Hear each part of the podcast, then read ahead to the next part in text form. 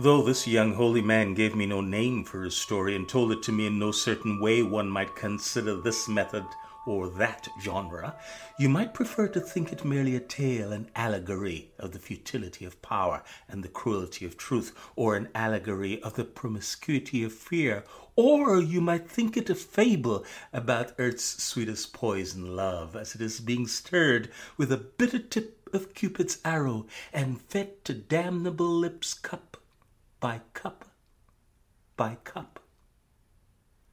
But what if his story is true? That's what my lover asked me when in a moment of sweet abandon, the kind when in dripping sweat one forgets to think before one speaks, because this is the life here and now, and nothing else matters. I opened my mouth, and out flew the story. What if that young holy man is still here watching you? my lover asked me. What if he's smiling? What if his eyes are twinkling and his tongue is tingling seeing you and me because he is wrapped in this shambles somehow and knows how to slip in and out like wind, like fire, like molten lava or water? You're kidding me. No, I'm serious. I had not told my lover the question the young holy man asked me. Now, for sure, I couldn't. You see, when that young holy man took me up into his truth, he was smooth and he was clever. He was talented and he was clear. And when he left me on that lush grass, his tune filled my ear, such that when I travel, or when my lover and I are wrapped in our sweetest symphony, and we reach that pitch, you know, just when we're about to clamor for air, I hear the rumble, and I remember this or that of which he said, and he did say. Full belly cat stir water just to watch fish dart around in bowl. Yes, that's exactly what he said. Hello and welcome to The Journey, your radio show, hosted by Neville DeAngelou, author of A Soundbite Life and Flight of the Fused Monkeys, a PRG Emerging Technologies Forum keynote speaker and founder of Rio Sports. I am Joseph Ellison. Enjoy! Hello, I am Neville. Welcome. Today's session is for our reading series. We're sharing excerpts from one of our most popular books from the five star series, Flight of the Fused Monkeys. If you're one who enjoys intrigue, mystery, and, and adventure, uh, this is a book you will find not only hard to put down, you'll return to time and again. I know, because that's what many readers tell me. Its audio dramatizations will be out in mid May, and you'll be able to find it in Audible and iTunes. It is a story full of fire and water and metal and air, a ticklish kind of story with giggling angels fleshed with the sweetest honey sticks. It is a heart pumping story. Eyes through the black night slip through cracks in broad daylight. Black dusts rise above flattened cities deemed too infested to thrive. Eagles and roaches spy. No one listens. When the young holy man was done telling me these things, he unsheathed his flute and said, Close your eyes. I closed my eyes. He touched my eyelids. He played his flute. His tune lifted me into a swirl and took me high above a crimson furl where I could not distinguish flute from violin, heartbeat from drumbeat, trembling streams from tricky piano keys, or the west wind from old guitar strings. I could see what he was playing Smack dab mid one of his musical flourishes, he stopped his tune. I opened my eyes. He took the flute from his lips and asked me a question. It is a strange question. I used to think it a small question, but it is huge. Nestled between thick protruding roots of a huge tree, my head braced against its massive trunk, his story came alive to me again, as if it were a dream or a vision, vivid and vital, puzzling and poignant and strong. This was on the day I ran into the trembling jungle and was lost. It was in the dead of that night. His question came to my mind like songs in the night. It is a strange question. I used to think it a weird question. This question is huge. Now, this young holy man had not told me the name of his story. It is the story, I think, about a boy with a backpack navigating the great maze in search of the blue stones. It is about a place called Ah. It is the story, I think, of a girl up in the tree the Mermaid of Catamahica, a peculiarly romantic story. Love is unscrambled, lives are screwed, nipples moistened with chocolate are licked, nibbled, and strudelled.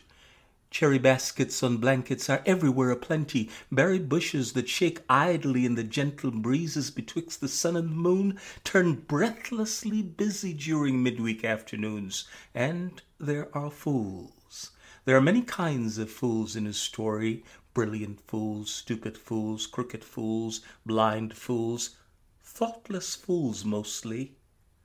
They all blend in nicely. You are on the journey, and it's time for our question of the week. Oh, yes. Our question of the week is simple. What is your strange question? What is that little question which for you is slowly becoming huge? One of the central themes of this book, Flight of the Fused Monkeys, is that very question. Uh, the holy man points to one particular set of questions that have always captivated humanity and always will, the which we'd be that much the wiser answered. But there is one question that holds the mother load. It is that question that drives one of the central characters of this book, Baba. It is a small question. He used to think it a weird question. Ah, it is the question that is huge. Now, Baba is the son of the president of the Western Iconic region, and he is the son of the most famous planet hunter that ever was, an inventor, a clever genius. Baba loves his grandpa, and each of these men love their sons. Strong bonds, unbreakable bonds, wealthy relationships, but two unchangeable things would come between fathers and sons that will change the course of their worlds bluestones and walls. Here is a wee bit about walls. In the great maze where the boy lived, though he did not really live in the maze, for that's just how it is there. There are mountainous walls, many mountainous walls, and these are spectacular. One unassailable wall, the young holy man told me, is comprised of humongous tumbling waters. In the fullness of daylight, this wall is like mirrored glass, and its sound by day he likened to seven Niagaras thundering down the shares of an Everest. At night, this wall is as pristine as a moonlit pond, and during the frigid seasons, no glacier known to woman or beast could rival its immaculate beauty. This is an amazing wall. It is spectacular. Then there is the verdant wall, this wall the holy man likened to an impregnable forest, thickened with huge trees and high canopies, in and around which many kinds of birds thrive, and beneath which are many kinds of beasts. The magic of this forested wall stretches for eons deep beyond the shadows of its blinding darkness. This wall breathes as would mighty sleeping giants in the land of little people. Wherever the sun lights this wall, it is green, every hue of green, with magnificent flowers clumped and scattered in between. This verdant wall feeds its wide diversity of species sufficiently. These species alone know the secrets of this wall, and they tell no one, though all the peoples of the great maze inhale its wild aromas, and therefore can sleep. It is an awesome wall, and it is spectacular. There is too the rock wall. This rock wall, piled nigh to the sky with giant boulders, which nature sculptured throughout the annals of time into jagged cliffs deep caves, eye-popping crevasses, and colorful curvaceous hills, consists of several kinds of stones and precious metals and hard rocks. Its vegetation is rare. In the broadness of day, one part of this wall the holy man likened to a wall of fire. Seen from just the right angle, at just the right hour, another part of this rock wall is as a golden face with steady eyes and a gentle smile. Under starlight, this wall sparkles, but it rumbles whenever the night is cold, and spits whenever the day is quite hot. It spits like an ornery child. It spits bloody red, crimson, and yellow. It spits and coughs, coughing up black, magnificent hills. And sometimes it roars. This is a gigantic wall. It is spectacular. Then there is the woven wall. The woven wall is as majestic as the great pyramids, the young holy man told me. Built with talents from time immemorial, talents equal to the skills of those contracted to construct the remarkable architectures he saw in India and China and Africa and Arabia and the Yucatan Peninsula. The climbs of this wall rivals the majesty of the great ruins of Machu Picchu.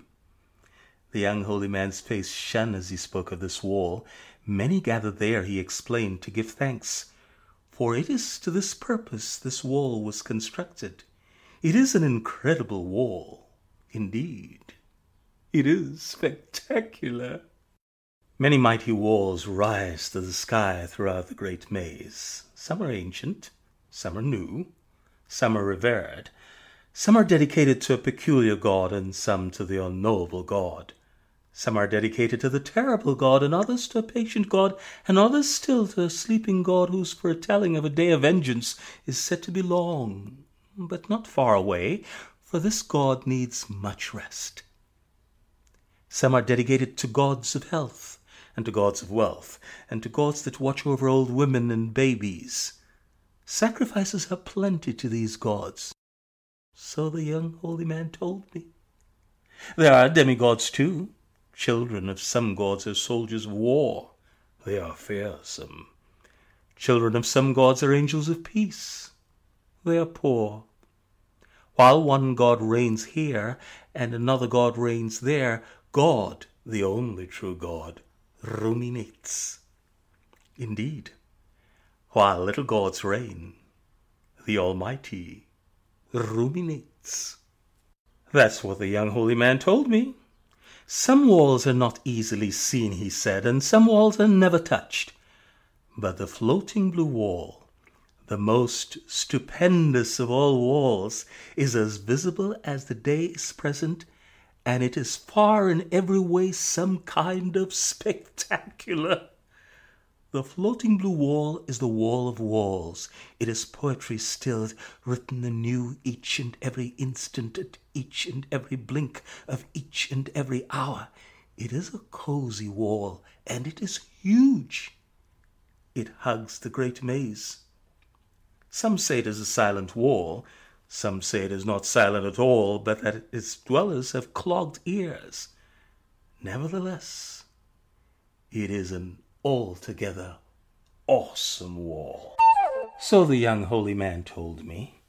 Curiously, though, considering all things, if not simply ironic, it is indeed quite tragic that the boy Baba, though so precious and so sweet and so not a mamma's boy, should be born in a space so claustrophobic, a place so full of fantastic spaces and awesome walls, a place so grand and majestic, a place so full of beauty, and not in the place where wonders never cease. It truly seemed tragic. One day, while passing by the woven wall on his way to Fountainhead, Baba noticed a crowd of boys and girls scampering toward the Scarlet Plaza. He skated over to see what was happening there and saw that the cartwoman had arrived, as usual, oversized, having padded and puffed up everything on and about her that could be padded or puffed. Her hair, as usual, was fake and firm and bowed and curled and roped down all the way past the crack of her padded rump, which, as usual, she had architected so voluptuously. You'd think a cartoon had come alive, poised to turn an eager mule into a sexy sphinx.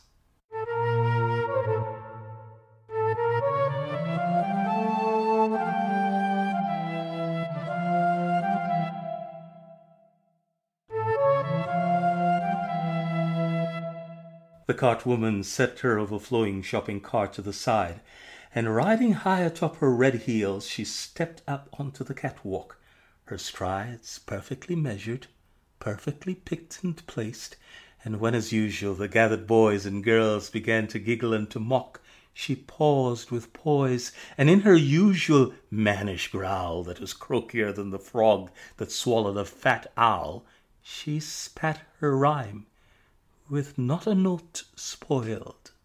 What's all the fuss? Why all the fight? Whether it be day or it be night, you're gonna die. We're all gonna die. You, you, you, and you, you're gonna die. Whether you run whether you hide, you'll poop what you eat, then eat what you poop. You're gonna die. You, you, you, and you, you're gonna die. We're all gonna die. At the end of this rhythmic prophetic round, she sashayed. Then she repeated her prophecy. Then she sashayed.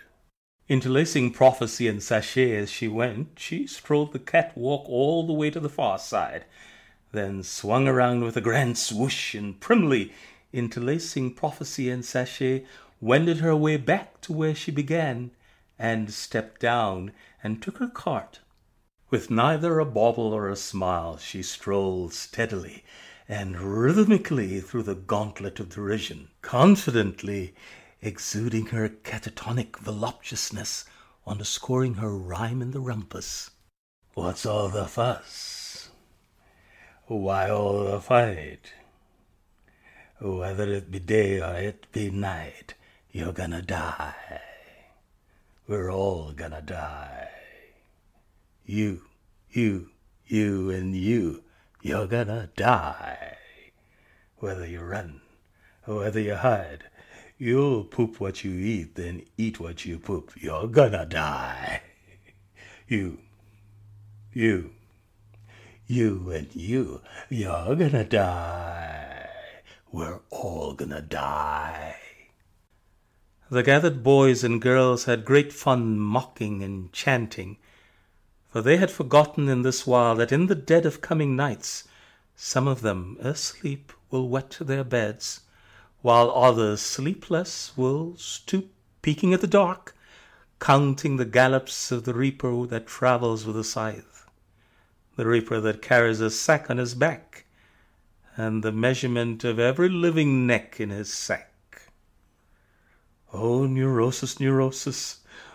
Oh, psychosis, psychosis. Oh, phobias. Fair being so brutal. When the cold wind hits, what does it flutter? Tell me, what does it flutter? That's the young holy man's story.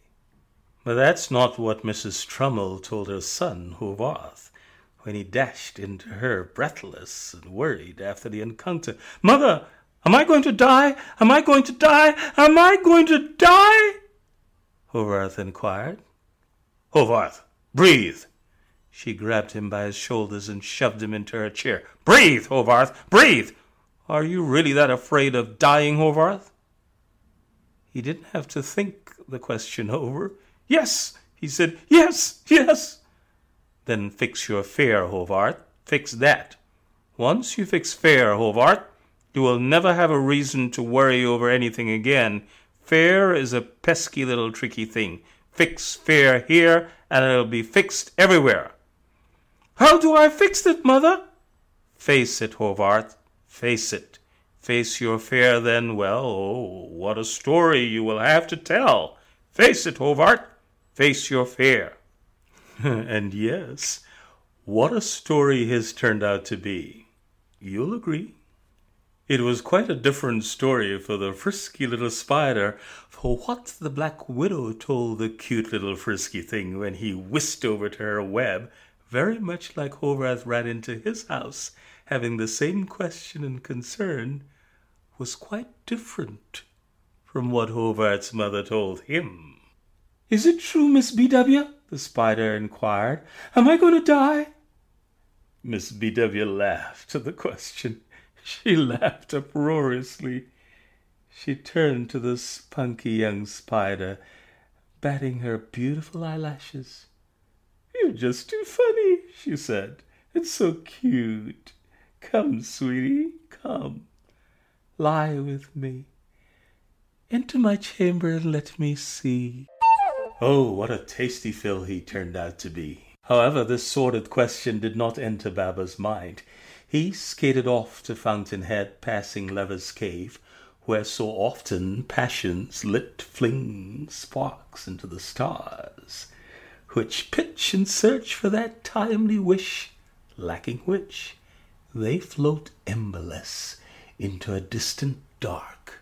He sped past Great Stone, unaware that one day this stone will stand in memory of his glory. It will stand as a place of inspiration, a space for wonderment, a place of awe. Athleticism and daring in full flare, Baba sped down whistling winds through the swirling curves of fingerprint labyrinth. Swoosh, swoosh, swoosh. He skated past Willow Peak, Moulin Rouge, Dralien's amazing juggler, and Café du Monde. And when he arrived at Fountainhead, he took up his skateboard and went and sat where the spring turns red and the doves are fed. Quietly he sat facing the pond, hoping the strange voices would come through the pipes again. He hoped they would divulge their strange secrets, but the pipes were quiet when he arrived. So he waited. Time crawled through the whistling wind. The pipes banged and binged, still no voices. He watched sunlight playing ripples like the strings of Pushkin's harp. It splashed sparkles into his face, reminding him of childhood days in his Nana's glass room, through which the sun, hobnobbing with fluttering trees, would toss jigsaw puzzles across the floor. It reminded him, too, of how he used to grab at the fluttering patterns but could not catch them. He could see them on the floor. He could see them on his palm. He could grab them, but when he opened his hand, there was nothing there absolutely nothing. This used to puzzle him when he was a child. You see, Nana began bringing Baba into this glass room, fearing for his safety in her many other rooms, for anywhere there was a wall or some semblance of a wall, Baba was able to find some way to climb over it, or crawl under it, or creep around it, or go through it, creating panic in the household.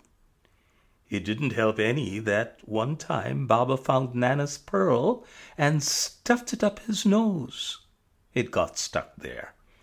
Another time, at least once so far as is known, he swallowed Nana's brooch whole. They slapped his back and the brooch flew out. It was not safe to leave Baba alone when he was a wee child. In her uncluttered glass room, though, Nana could paint her masterpieces while observing how Baba's eyes glowed, marveling at the jigsaw shadows dancing across the mahogany floor. When the season changed, he marveled at falling snowflakes as if he were in the globe looking out at the snow. The season's many vibrant changes were such you'd think Time, the master artist, was painting that wide yonder to keep Baba marveling and to save him from further trouble. So it was that Baba was able to marvel at many things. There, the jigsaw. There, the snowflakes, there the brushstrokes of autumn's collage. Baba could see them and touch them, but he could not grasp them, therefore they caused him no more trouble. He bobbled and bounced around in awe. Indeed, ever since Baba was a wee thing, he had a fascination for lights, a fixation on walls, and a liking for festive hues, yet no one knew how huge a role these would play in what would become of him. Baba's curiosity was huge.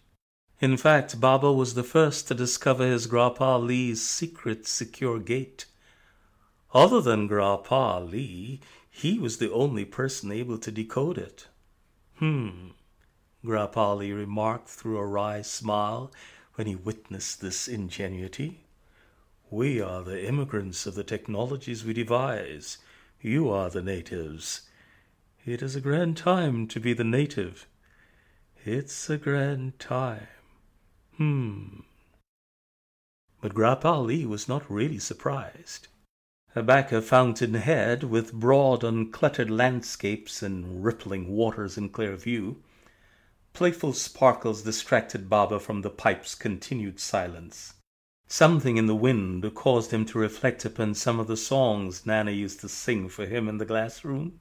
Songs like Hero, One Day I'll Fly Away, Ain't No Mountain High Enough, and other such songs, and a song which always seemed to bring the surrounding trees into an extended frenzy, that Nana ripping rendition of This Is My Life. For so it was with all good songs, the young holy man told me. They swirl like joyful waves throughout the entire universe, throughout every realm. Well, Baba had waited long enough. Just as he was about to retrieve his skateboard and return home through the secret way so that Yossi would not feel compelled to seek and find him, he heard chatter. He got closer and heard as clear as church bells a voice coming through the pipes. His heart raced. He heard two voices. Now, three voices. These were agitated voices. They were plotting destruction. They planned to destroy the crisscross walls. Baba had never heard of crisscross walls. Indeed, the great maze is made none the easier to navigate by the existence of so many crisscross walls, the young holy man told me. Crisscross walls, all of which are man made, slow everything down, he said. Some crisscross walls are quite impressive, but some are plain. Some shut people out, some shut people in. Some are idealized, and some hide graves. Crisscross walls are like libraries of the thoughts and passions of their architects. That's what the young holy man told me. These are not walls made of brick and mortar, or of hay and mud, or of wood. They are provocative walls. Occasionally they lure, often they obscure.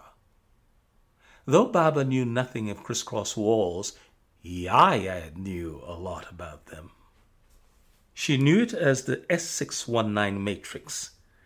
Yaya lived a swirling long way from Baba, so he had never heard of her.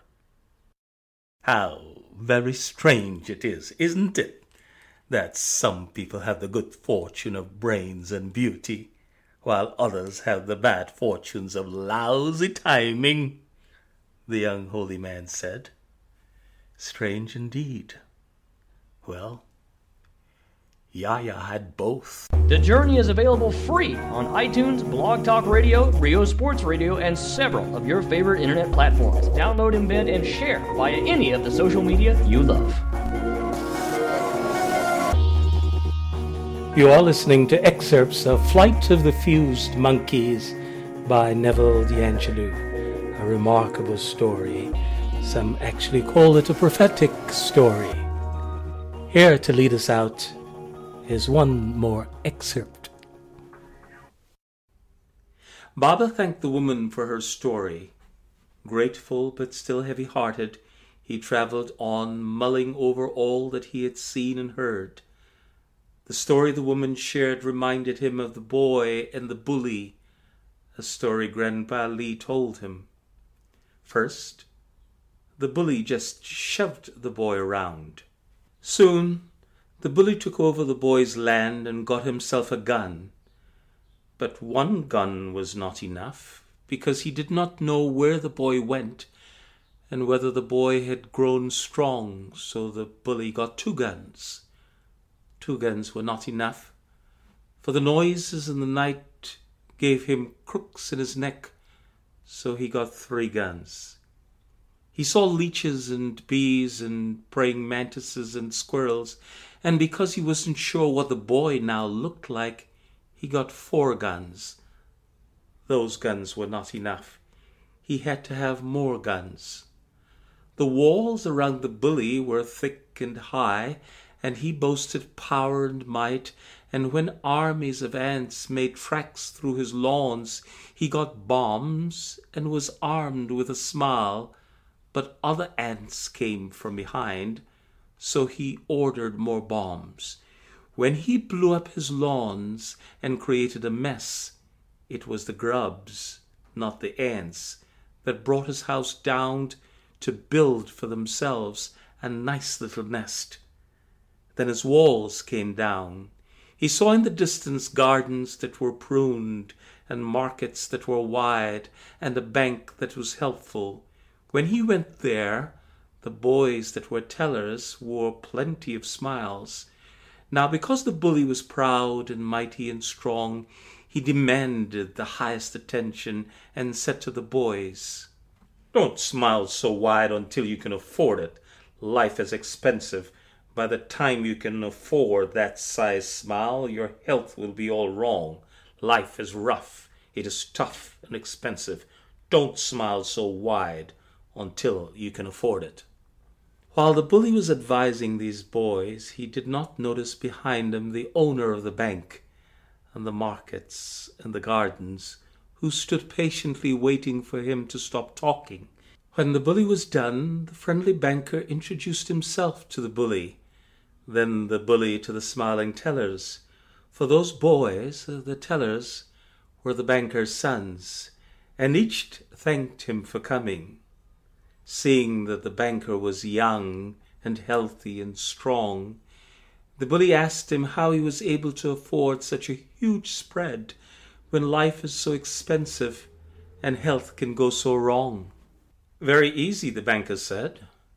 Very easy. You see, I learned as a boy that some people will need guns, and those guns will not be enough. They will need bombs, and those bombs will not be enough. They will need to finance their needs because security is not cheap to the strong who know they are weak. So I taught my sons how not to make life so expensive by wanting so much you cannot afford to own it. I showed them how life is abundant and full of fun, only if to stand back and to watch how fools spend it. And if you want to earn a great living, I told them, remember, the weak will always need protection, so they'll find a way to fund it. The hunter's life is short and much more precarious than that of his prey. The hunter just doesn't know it. I wish I had such a teacher, the bully said. You did, the banker said. You taught it. Baba climbed the tranquil mountain to the place where the monks meditate and to where they sit to listen for the whispers of the universe. Up there he saw a soldier bedecked as one of high rank. This soldier had wide hands lifted his posture reminded Baba of his Nana's painting, the one in her bedroom, the one with the girl in blue, whose hands were opened high and from which the bird flew into the sky. Baba listened to this highly ranked man. Baba heard all that he was saying. The Lord is my shepherd, I shall not want. He makes me lie down in green pastures. He leads me beside still waters. He restores my soul. He leads me in the paths of righteousness for his name's sake. Yes, though I walk through the valley of the shadow of death, I will fear no evil, for you are with me. Your rod and your staff, they comfort me. You prepare a table before me in the presence of mine enemies. You anoint my head with oil. My cup runs over. Surely goodness and mercy shall follow me all the days of my life, and I will dwell in the house of the Lord forever. Baba made steady progress across the golden fields and came to where the elk and fawn should be. They were not there. He looked around to see if he had lost his way. His coordinates were correct. He pressed to where the train should be, even though the elk was not there. When he got close enough, he saw the fawn crouched betwixt the grass flowers.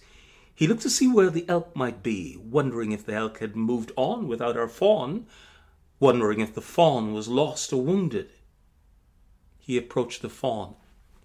The fawn was skittish at his approach, when it had never been skittish before. When the fawn sprang from the flowered grass and ran, Baba lifted his head to follow her run and saw what the problem was. Oops! Assassins.